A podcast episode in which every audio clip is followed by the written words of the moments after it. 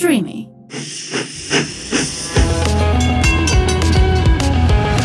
Στο δίπλα βαγόνι με την Άννα Βαλάν.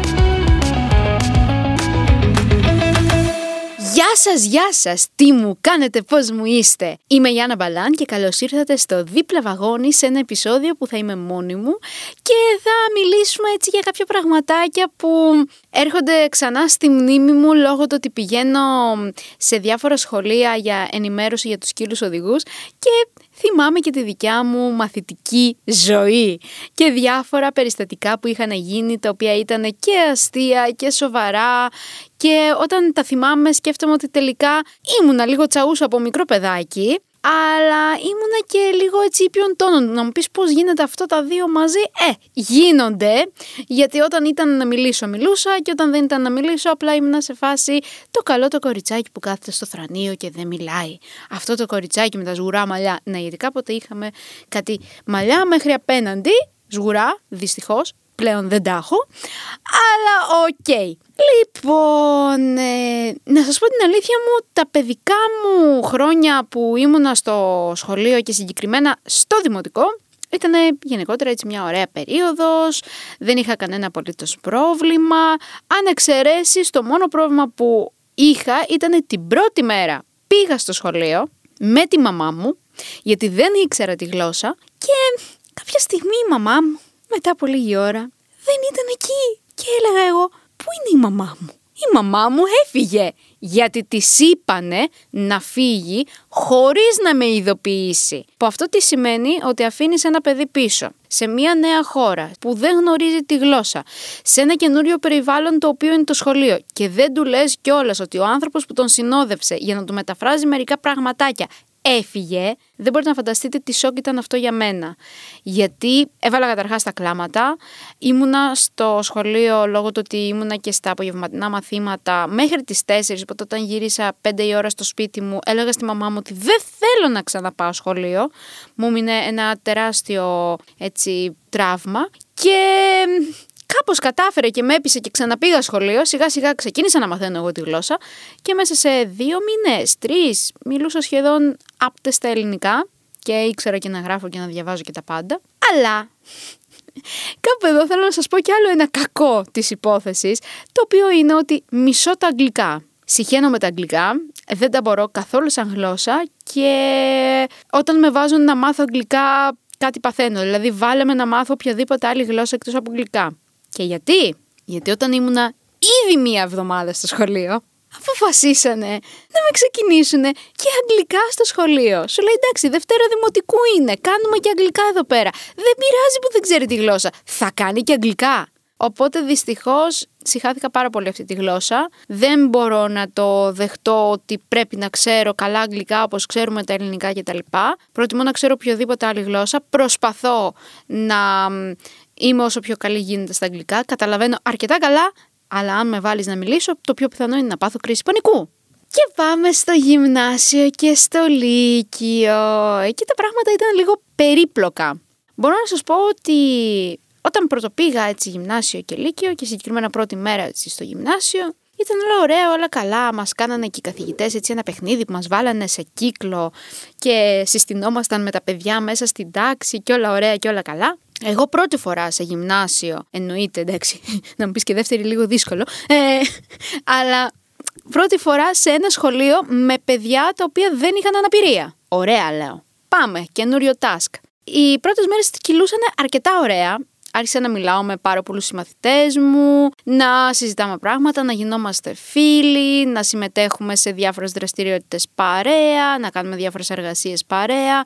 Σκεφτείτε ότι οι γυμναστές στο γυμνάσιο και στο λύκειο που είχαμε λέγανε ότι η Άννα δεν θα κάνει γυμναστική, έχει απαλλαγή από αυτό. Όπως και στα καλλιτεχνικά. Ήταν υποχρεωτική απαλλαγή. Σε φάση ότι όχι, δεν θα κάνεις γυμναστική, θα πας να κάνεις κάποιο άλλο μάθημα με κάποιον καθηγητή παράλληλης στήριξης. Φυσικά και δεν το δεχόμουν, γιατί από τα 11 μου ασχολιόμουν με τον αθλητισμό, οπότε ήταν πάρα πολύ δύσκολο να δεχτώ ότι εμένα δεν με θέλει μέσα, επειδή θεωρεί ότι εγώ δεν μπορώ να κάνω γυμναστική, ενώ είμαι αθλήτρια σε 2 αθλήματα ταυτόχρονα και κάνω σχεδόν καθημερινές προπονήσεις.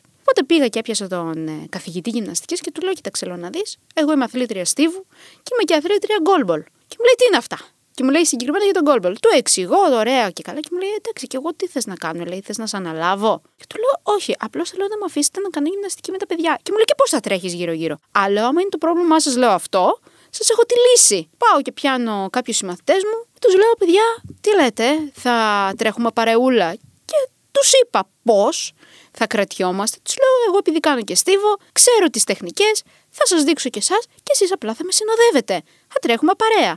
Θα μάθει ο ένας το διασκελισμό του άλλου. Σιγά το τρέξιμο που ρίχνουμε στη γυμναστική στο σχολείο κιόλας. Οι συμμαθητές μου εννοείται το δεχτήκανε και ξεκίνησα να κάνω γυμναστική κανονικά με τους συμμαθητές μου. Ασκήσεις όλα ωραία. Το μόνο που δεν έκανα, και εντάξει ήταν και λογικό, είναι να παίξω μπάσκετ, ποδόσφαιρο, βόλεϊ και αυτά.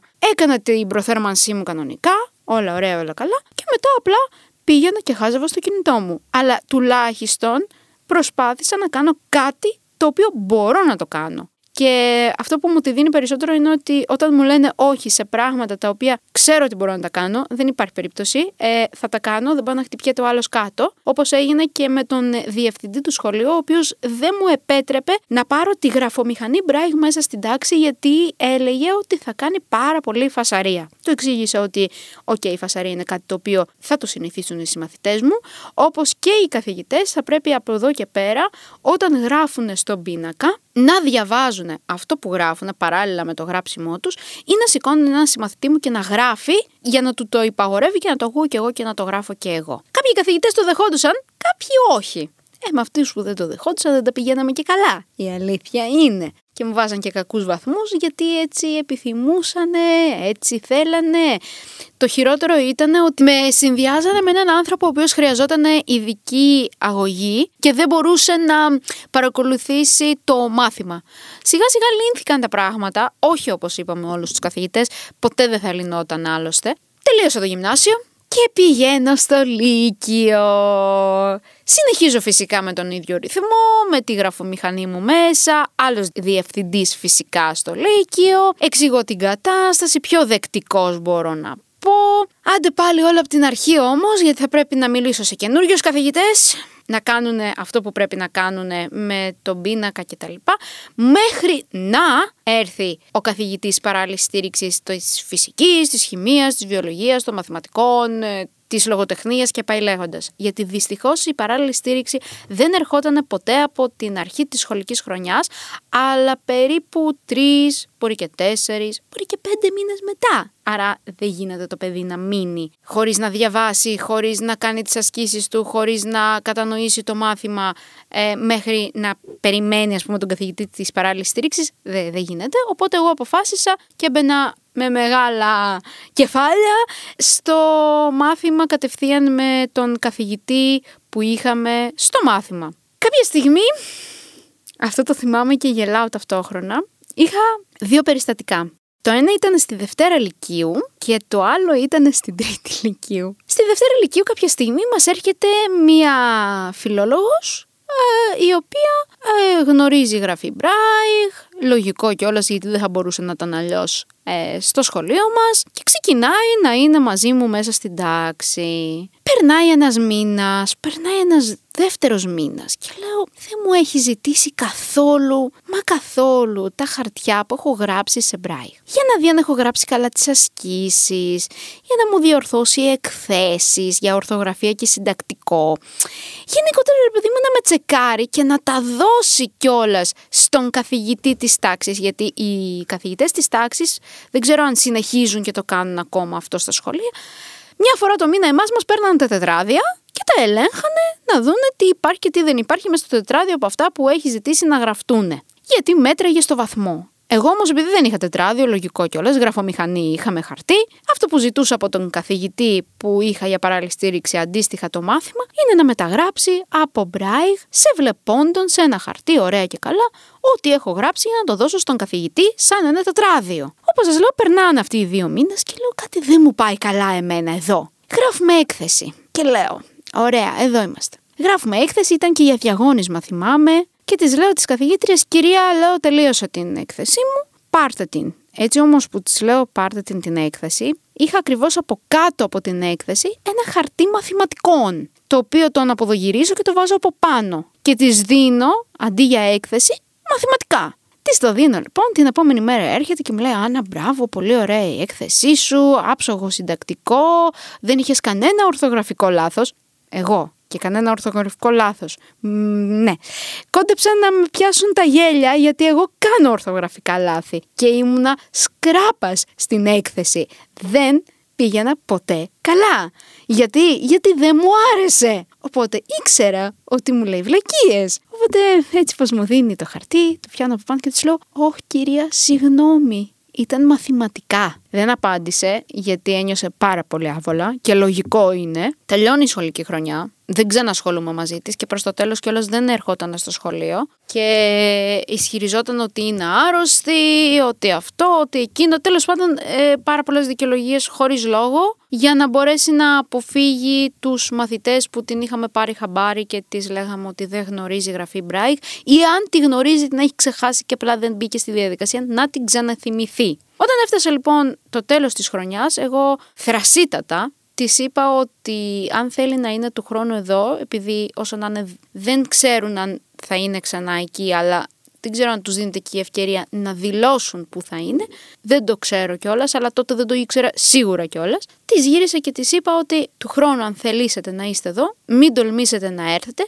αν δεν ξέρετε γραφή Μπράιγ. Κατέβασε φυσικά μούτρα, δεν είπε τίποτα και την είχα προειδοποιήσει κιόλας ότι αν έρθει θα μιλήσω στο διευθυντή και θα απευθυνθώ στον σύλλογο καθηγητών. Ουσιαστικά ήταν κάτι κακό το οποίο που έκανα, γιατί προσβάλλεις τον άλλον, δεν σέβεσαι τη δουλειά του. Ναι, αλλά και αυτός ο άνθρωπος δεν σέβεται την εκπαίδευσή μου.